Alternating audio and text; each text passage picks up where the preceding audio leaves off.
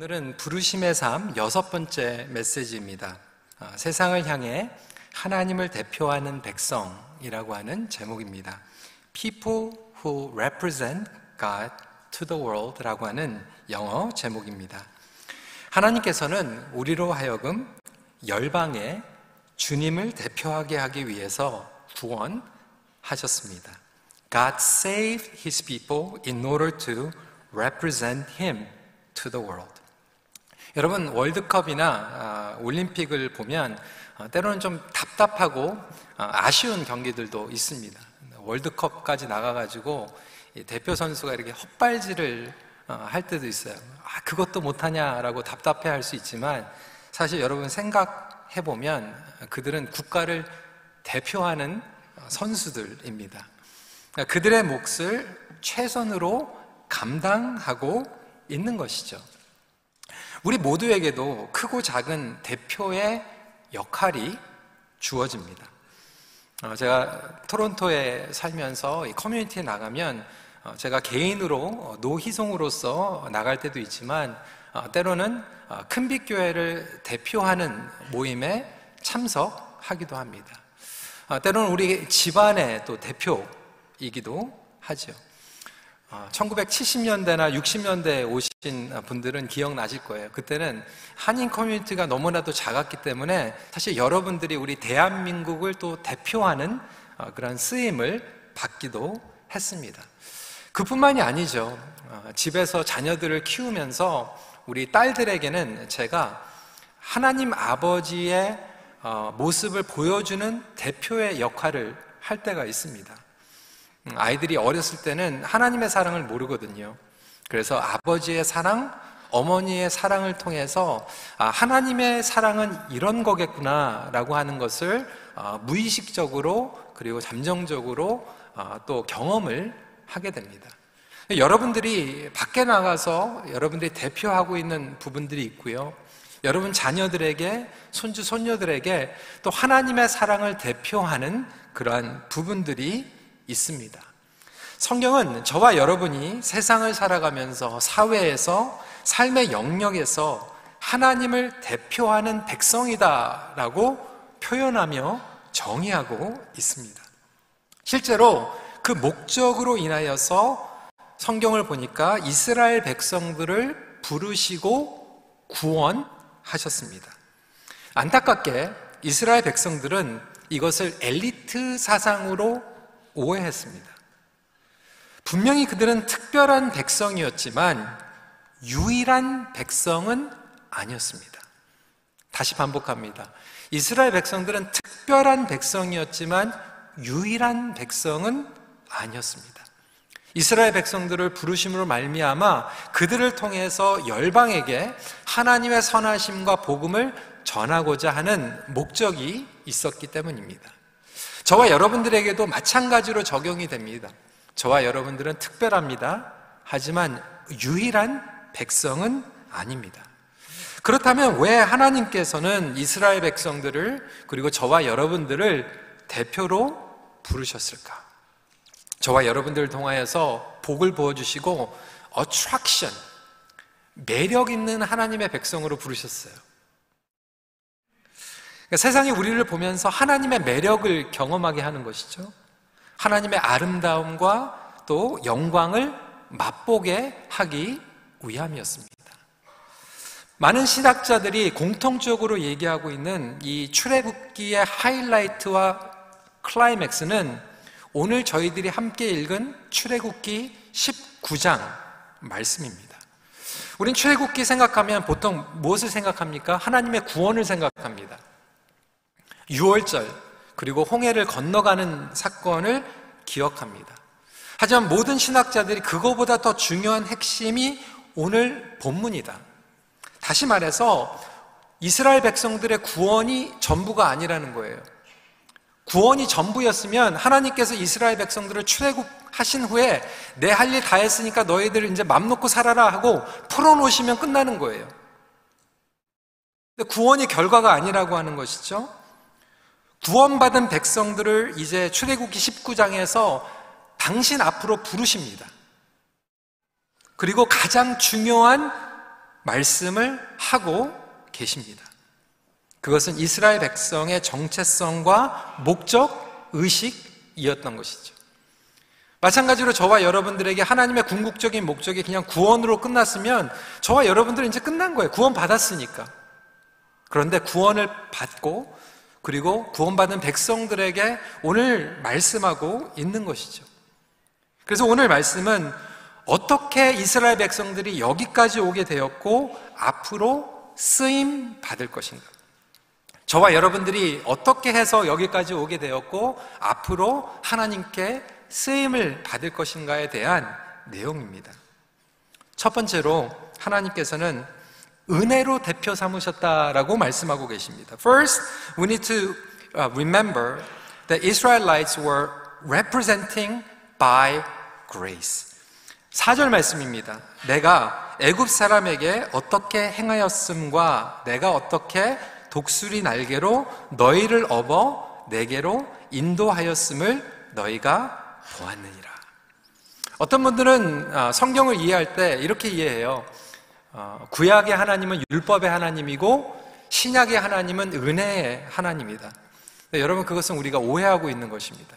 성경을 보면 처음부터 끝까지 하나님은 동일하게 은혜의 하나님입니다. 이스라엘 하나님도 은혜의 하나님이시죠. 그래서 오늘 이스라엘 백성들에게 내가 너희를 은혜로 불렀다. I called you, I saved you by grace. 저와 여러분들도 하나님께서 은혜로 부르셨습니다. 어떻게 나 같은 사람이 하나님의 대표가 됩니까? 어떻게 이스라엘 백성들이 하나님의 대표가 될 수 있습니까? 그 이유는 모든 것을 다 갖추고 있었기 때문이 아니죠. 저와 여러분들에게 하나님께서 은혜로 불러주신 것은 우리가 다른 사람들보다 더 도덕적이고 의롭기 때문에 부르신 것이 아닙니다.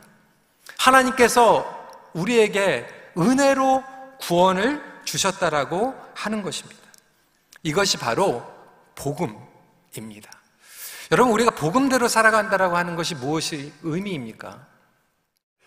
복음의 가정, 복음의 공동체를 이룬다라고 하는 것이 무엇입니까?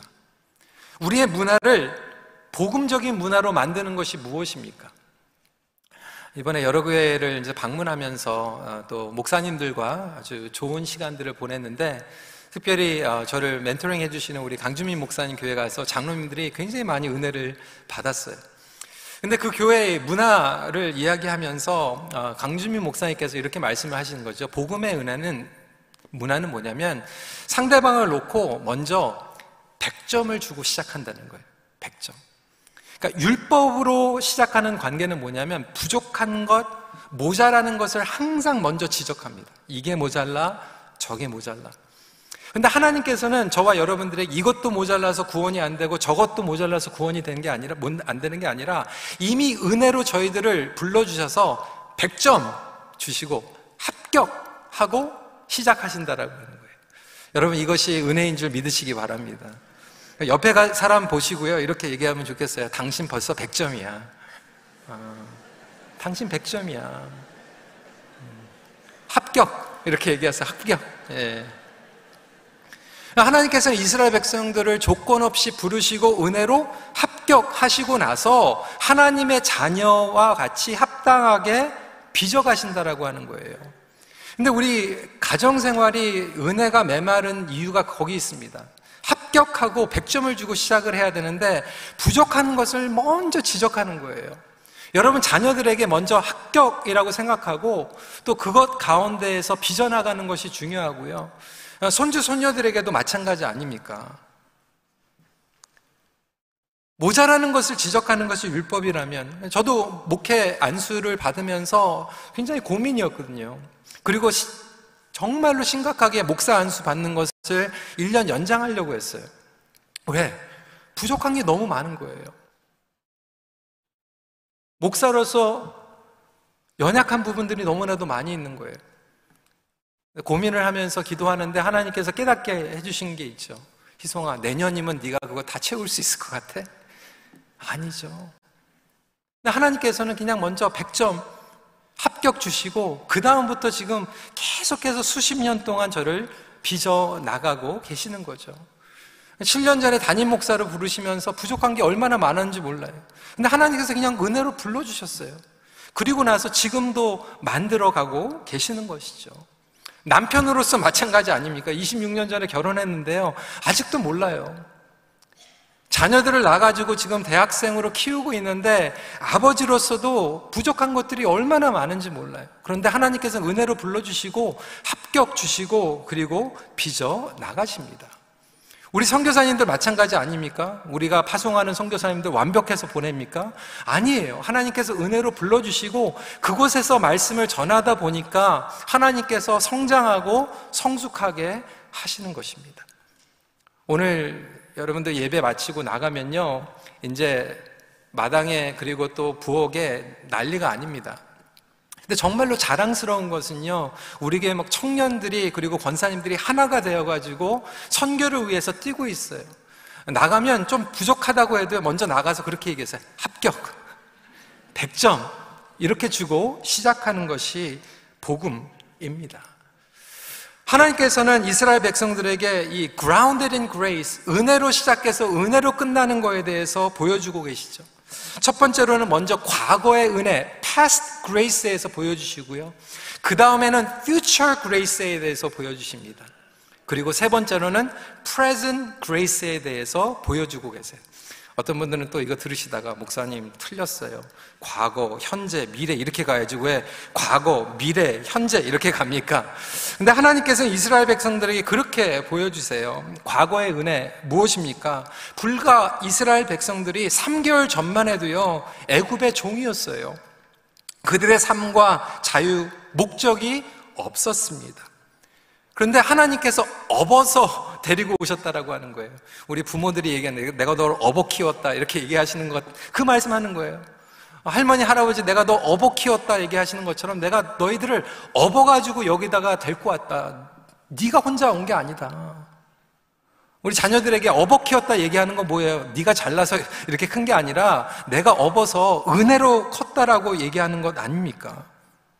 이스라엘 백성들에게 과거에 대한 은혜에 대해서 보여주시는 건 끝나는 게 아니라 그 다음에 미래의 은혜에 대해서 보여주세요. 3개월 전만 해도 애굽의 노예로 살았던 너희들이 이제 자유의 몸이 되어서 하나님의 영광과 임재를 누리며 열방의 제사장이 되겠다. 너희들의 미래의 말씀 가운데 은혜 가운데에서 나에게 놀라운 쓰임을 받을 거야. 이 미래의 꿈을 은혜를 통해서 꾸게 하십니다. 이스라엘 백성들에게 얘기하는 것은 그거예요. 너를 통해서이지 너만은 아니라는 거예요. 우리를 통해서 맞습니다. 그런데 우리만은 아니라는 거예요. 이스라엘 백성을 통해서 역사하시지만 이스라엘 백성만 위해서 역사하는 것은 아니라고 하는 것이죠. 어, 제 얘기에서 조금 어, 죄송한데요. 어, 지난주에 교회 탐방하면서 주일에는 ANC 온누리 교회라고 하는 교회에서 1부 예배, 2부 예배, 3부 예배 말씀을 전했어요. 물론 이제 저도 하나님께서 주시는 기회가 생기기 때문에 교회 가서 이제 말씀을 전하고 오는데 이번엔 저에게 좀 특별한 은혜가 있었어요. 어, 이제 토론토에 돌아왔는데 어, 그 교회 담임 목사님께서 저에게 문자를 보내주셨어요. 우리에게 집사님 한 분이 어, 목사님 말씀을 통해서 어, 하나님께서 회복을 해주시고 설교를 듣는 동안 계속 눈물을 흘렸는데 꼭 노 목사님한테 전해달라고 해서 내가 대신 문자로 전해드립니다. 근데 제가 공교롭게 이 말씀을 설교를 준비를 하면서 저에게 생각이 났던 것은 제가 고등학교 때 하나님을 인격적으로 만나고 그때 성경을 열심히 읽으면서 매일 하나님의 말씀을 읽을 때마다 이렇게 눈물이 있었거든요. 하나님께서 저에게 주셨던 그 과거의 은혜예요. 그런데 그 과거의 은혜가 거기에서 머무르는 것이 아니라 이제 하나님께 쓰임을 받는 가운데서 누구에겐가 하나님의 말씀을 통해서 눈물을 흘릴 수 있고 회복을 받을 수 있는 통로로 쓰임 받는 것 자체가 얼마나 저에게 주신 그 미래의 은혜가 아닌가라는 생각을 하게 되었습니다. 목회자뿐만이 아니죠. 여러분, 우리 자녀들이요. 지금은 다 받는 것 같지만 앞으로 그들을 통해서 누군가가 또 하나님의 놀라운 은혜를 경험하게 된다라고 하는 그 future grace를 우리가 바라보고 지금 고생하는 거 아닙니까? 우리 교회에 오신 성도님들이 처음은 세교회로 오고 그리고 목장에 들어가 가지고 목자 목녀들이 섬기고 있지만 우리 교회에서 말씀으로 양육받고 목장 안에서 그 섬김을 받는 그 시간이 지나면 5년이고 10년이고 나중에 시간이 지나면 그들도 나중에 목녀가 될 수 있고 목자가 될 수 있고 그들도 누군가를 말씀으로 양육하며 전도할 수 있다라고 하는 그 피처 그레이스를 바라보면서 우리가 지금 섬기는 거 아닙니까?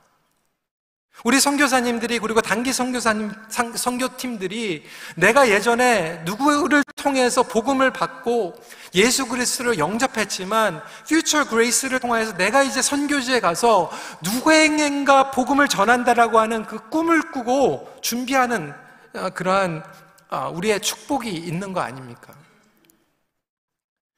그 미래의 은혜를 하나님께서 저와 여러분들에게 보여주실 뿐만이 아니라 이스라엘 백성들에게 보여주시는 거예요.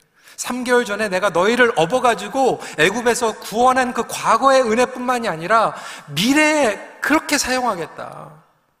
그런데 여러분, 과거의 은혜와 미래의 은혜에 이 차이가 있잖아요. 갭이 있잖아요. 그걸 하나님께서 오늘, 현재의 은혜를 통해서 빚어가지고 채워주시겠다라고 하는 놀라운 약속이 저와 여러분들에게 임한 줄 믿으시기 바랍니다.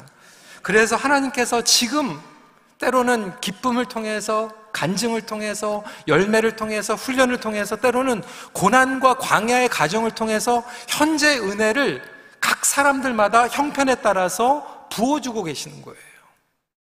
모든 것이 은혜인 줄 믿으시기 바랍니다.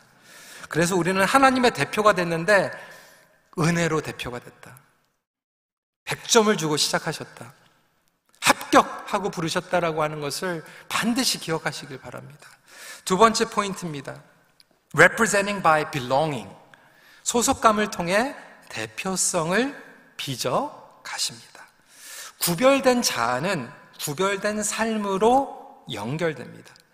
Distinct identity leads to distinct way of life.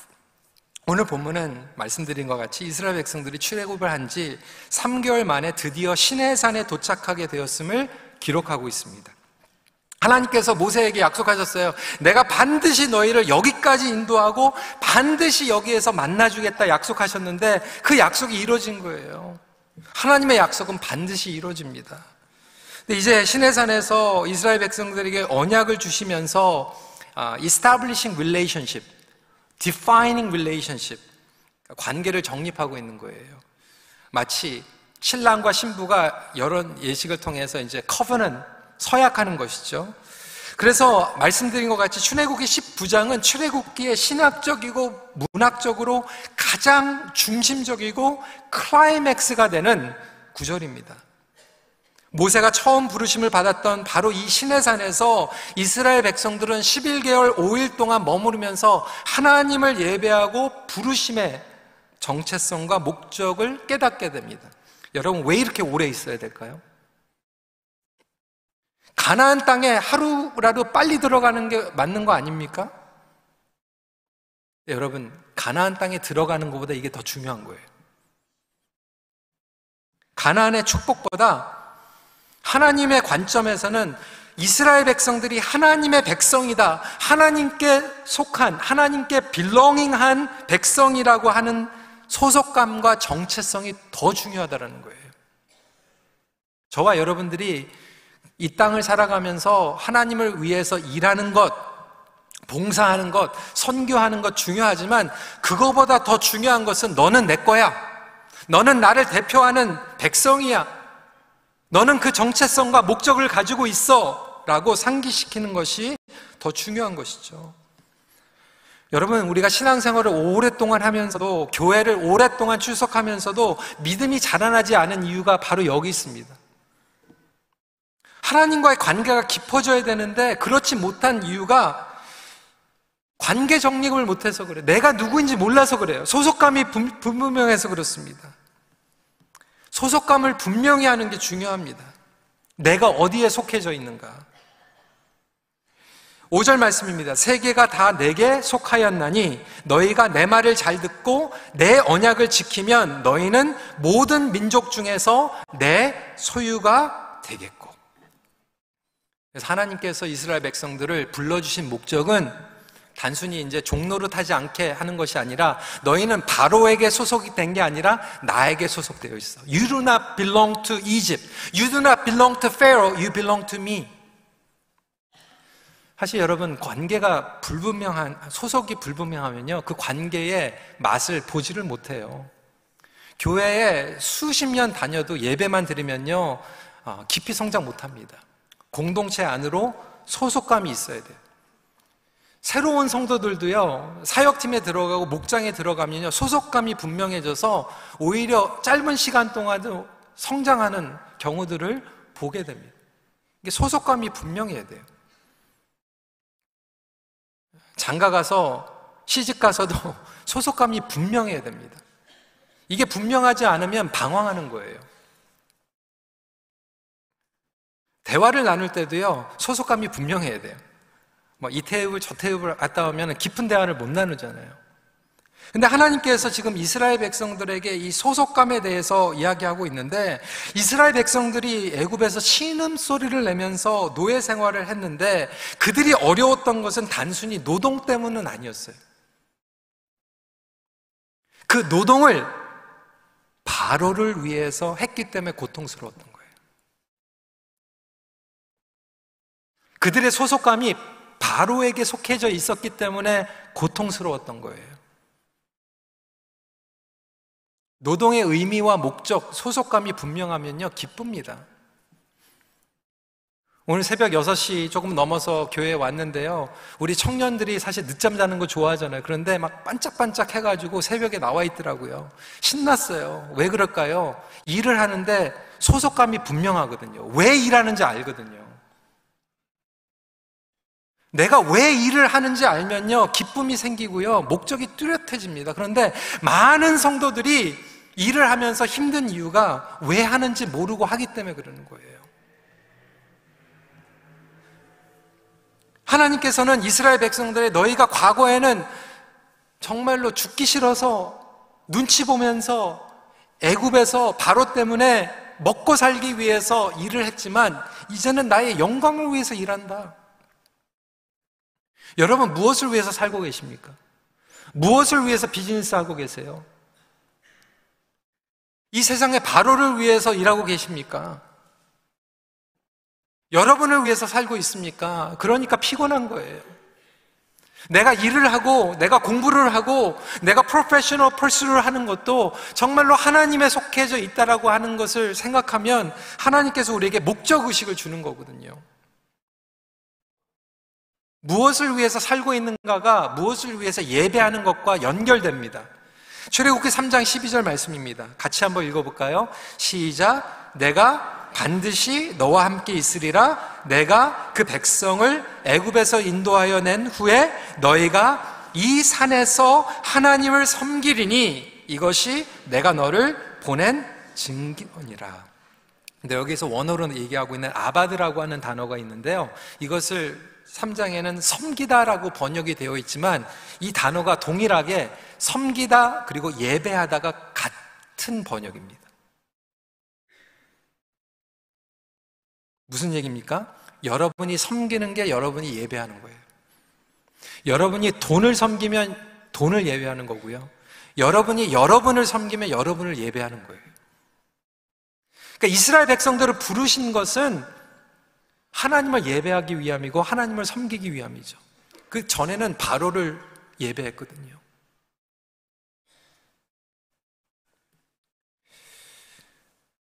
그것이 결국 예배와 연결이 됩니다. 하나님을 예배하기 위해서 인간은 창조됐어요. 죄와 타락으로 인하여서 하나님과의 관계가 깨어진 후에 다른 것들을 예배하기 시작합니다. 여태까지 바로를 예배했던 거죠. 여러분, 우리가 주일날 파워풀한 예배를 드린다라고 하는 것은요, 결국 어떤 얘기냐면, 월요일부터 토요일까지 우리가 하나님을 예배하다가 주일날 돌아오면 이 예배가 파워풀해지는 거거든요. 그런데 월요일부터 토요일까지 엉뚱한 것 예배하다가 주일날 한두 시간 하나님 예배하려고 하다 보니까 우리가 헷갈리는 거예요.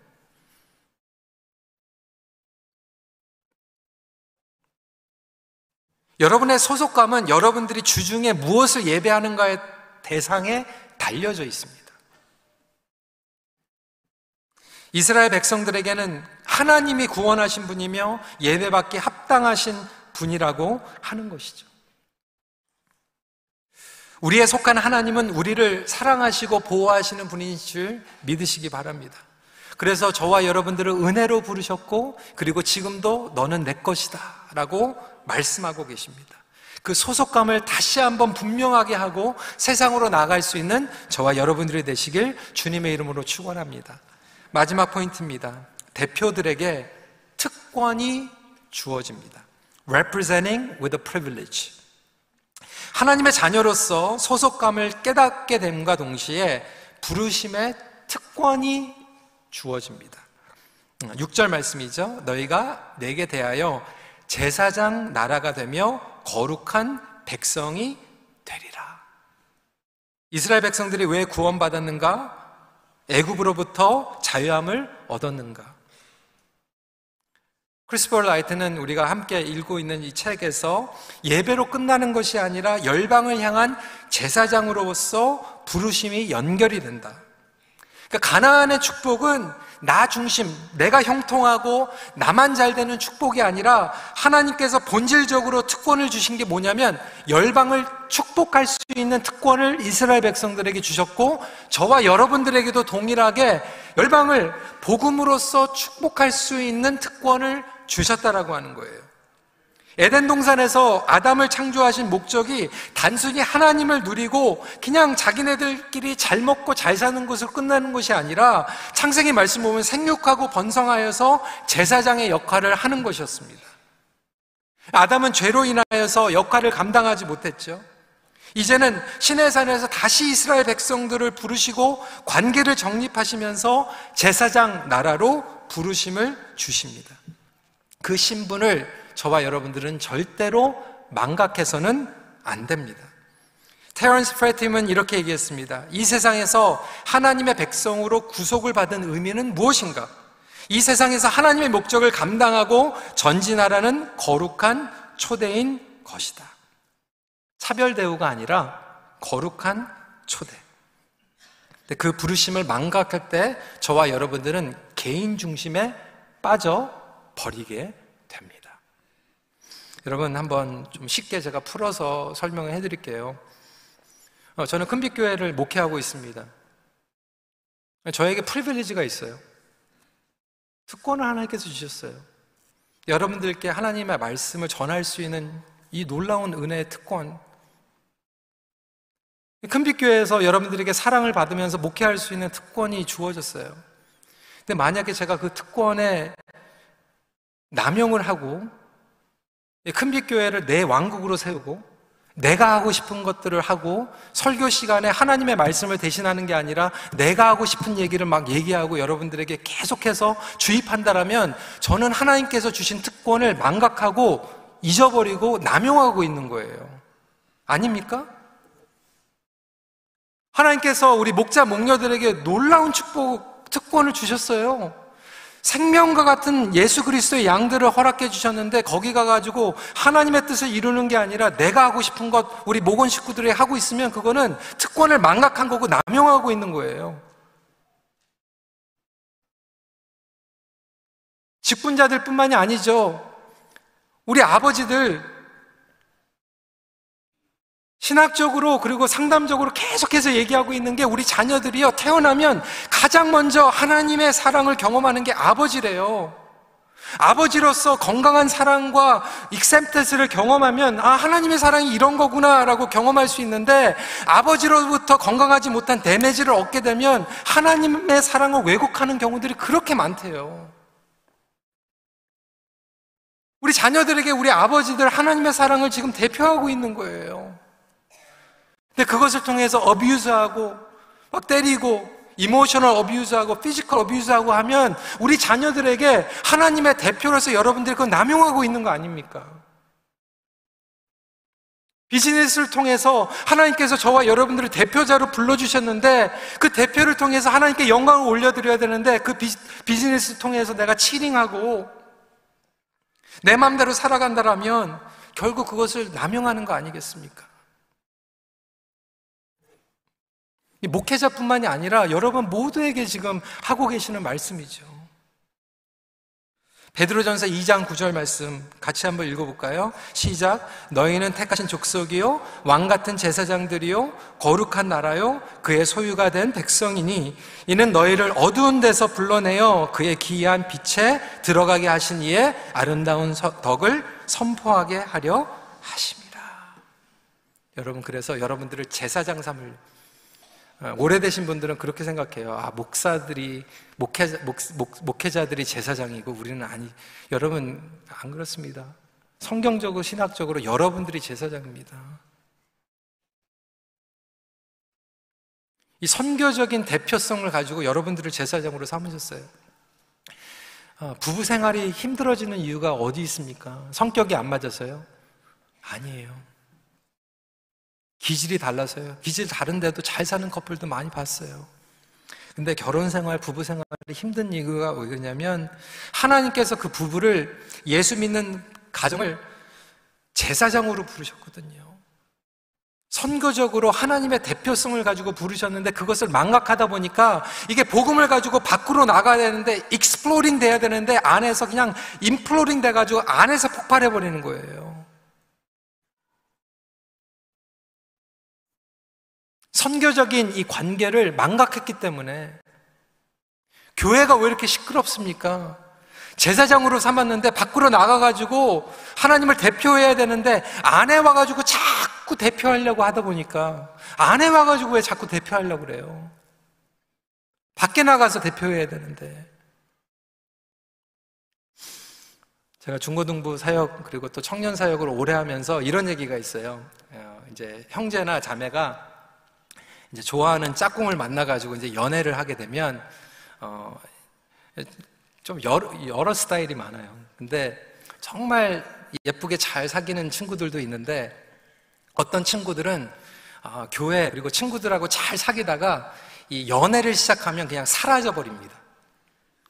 그냥 남자친구, 여자친구하고만 계속 붙어 있어요. 이거를 영어로는 굉장히 어려운 단어인데, 어, 키드납 당했다. 이러고 얘기합니다. 키드나핑. 어, 이게 뭐냐면, 어, dating 통해서 납치당했다. 납치당했다. 어, 안타까운 거죠. 어떤 경우는 진짜 우리 결혼해가지고 납치당한 친구들도 많아요. 어, 청년 때 열정적으로 섬기다가 그냥 결혼해가지고 그냥 납치당해가지고. 네, 여러분, 그렇게 납치당하면요, 영적으로 메마릅니다. 근데 때로는 어떤 교회 공동체는 교회에 납치당해요.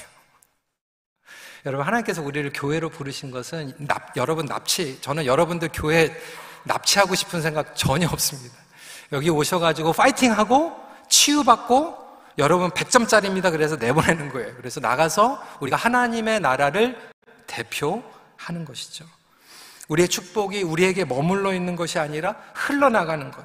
그래서 하나님은 미완성 과업을 성취하고 열방을 축복할 수 있는 특권을, 프리빌리지를 저와 여러분들에게 주신 줄 믿으시길 바랍니다. 이게 없으면, 이걸 잊어버리면 예배가 메말라지는 거예요. 교회가 영적으로 죽어가는 거예요. 성도 여러분, 여러분들에게 주신 부르심의 특권을 누리시길 바랍니다. 비만 증세에 걸려 있는 오늘날 그리스도인들, 비만 증세에 걸려져 있는 오늘날 많은 교회들, 성도들의 입맛을 맞추는 것으로만 끝나는 것이 아니라 정말 우리는 대표 선수다. 우리 옆에 계신 분들에게 이번에 이렇게 얘기할까요? 선수끼리 그러지 맙시다. 우리 대표 선수입니다. 그래서 자세가 다릅니다. 목적이 다릅니다. 관점이 다릅니다. 여러분, 여러분 자녀들에게 여러분이 하나님 대표예요. 우리 교육부 자녀들 주일날 오면요. 우리 장로님들, 권사님들이 하나님 나라 대표예요. 비즈니스에 가서 하나님 나라를 대표하는 저와 여러분입니다. 삶의 모든 영역에서 이 대표 의식을 회복하시길 바랍니다. 말씀을 마칩니다. 하나님을 대표하는 백성은 삶의 모든 영역에서 자세가 다릅니다.